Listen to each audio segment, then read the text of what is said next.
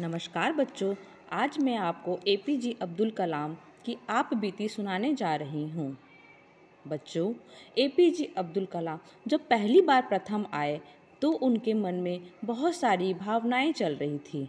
वह एक ऐसा समय था जब द्वितीय विश्व युद्ध अभी ख़त्म ही हुआ था और भारत उत्सुकता से अपनी आज़ादी का इंतज़ार कर रहा था। रेडियो पे अक्सर सुनाई देता था कि गांधी जी ने घोषणा की है कि भारतवासी अपने भारत का निर्माण स्वयं करेंगे। देश एक अभूतपूर्ण आशा से भरा हुआ था, पर मैं मन ही मन अपने देश के लिए कुछ करना चाहता था। इसके लिए अच्छे विद्यालय में मेरा पढ़ना बहुत ज़रूरी था। लेकिन मैं अपने माता पिता से यह कहने का साहस नहीं कर पा रहा था, क्योंकि मैं अच्छी तरह से जानता था कि वो मेरे पढ़ाई का खर्चा नहीं उठा सकते। एक दिन मुझे अचरन में डालते हुए मेरे पिताजी ने मुझसे कहा, अब्दुल, मैं जानता हूँ कि तुम्हारे मन में आगे बढ़ने और आगे पढ़ने की कितनी इच्छा है। हम अनपढ़ ज़रूर हैं, पर मैं और तेरी, में तुम्हारी माँ ने तुम्हारे लिए बहुत सपने देखा है कि तुम ना केवल अच्छे आदमी बनो, खूब पढ़ो। पर हमारे पास इतना पैसा भी नहीं है कि मैं हम तुम्हारे लिए पढ़ाई के लिए अच्छा इंतज़ाम कर सके।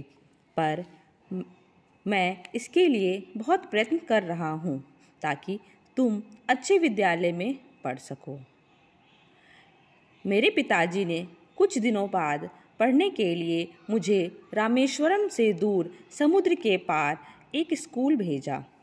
यह स्कूल, द स्वाइट स्कूल था। मेरे भाई के साथ मुझे वहाँ जाने का मौका मिला। मेरा दाखिला वहाँ करवा दिया गया। स्कूल बहुत ही बड़ा था।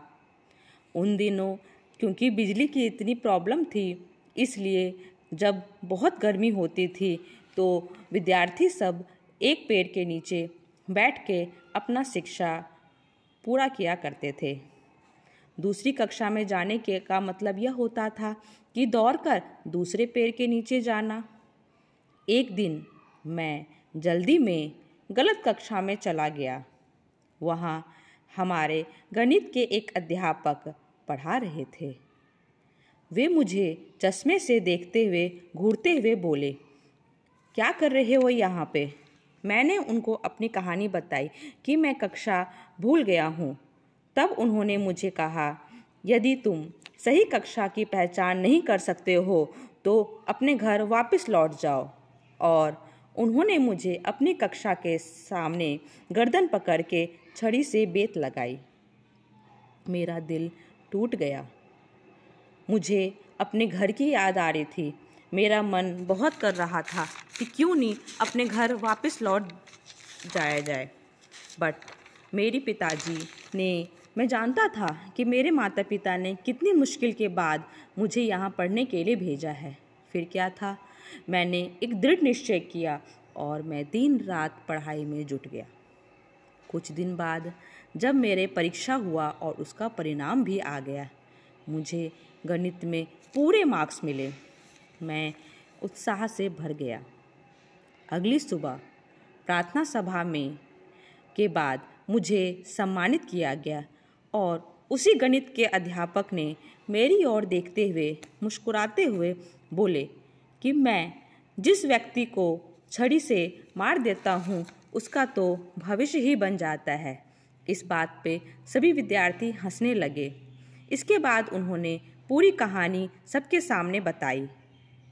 उनकी बात सुनकर मेरे मन में जो उनके प्रति एक करवाहट सी आ गई थी, मैं भूल गया। जब सत्र समाप्त हुआ। तो मेरे परिवार वालों ने पूरे इलाके में मिठाइयाँ बांटी।